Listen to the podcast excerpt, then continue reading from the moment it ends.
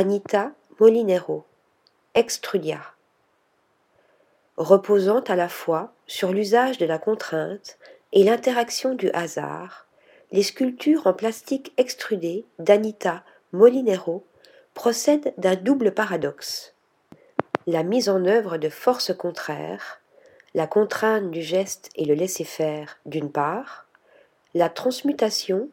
d'une matière écologiquement incorrecte, le plastique, en sa déliquescence produite par son inflammation, la faisant s'approcher de son état liquide originel d'autre part.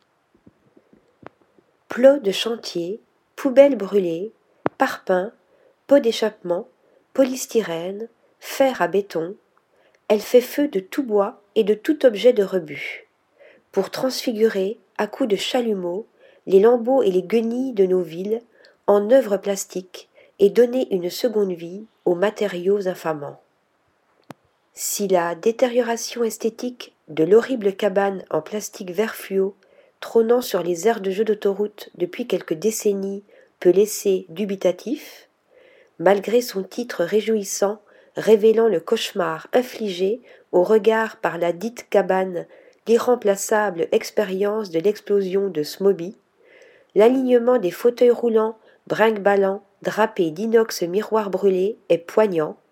de même que la poubelle fondue, façonnée par les humeurs et les colères de la rue, déboulonnée in situ avant d'être percée d'un trou expressionniste semblable à un cri. Article rédigé par Stéphanie Dulou.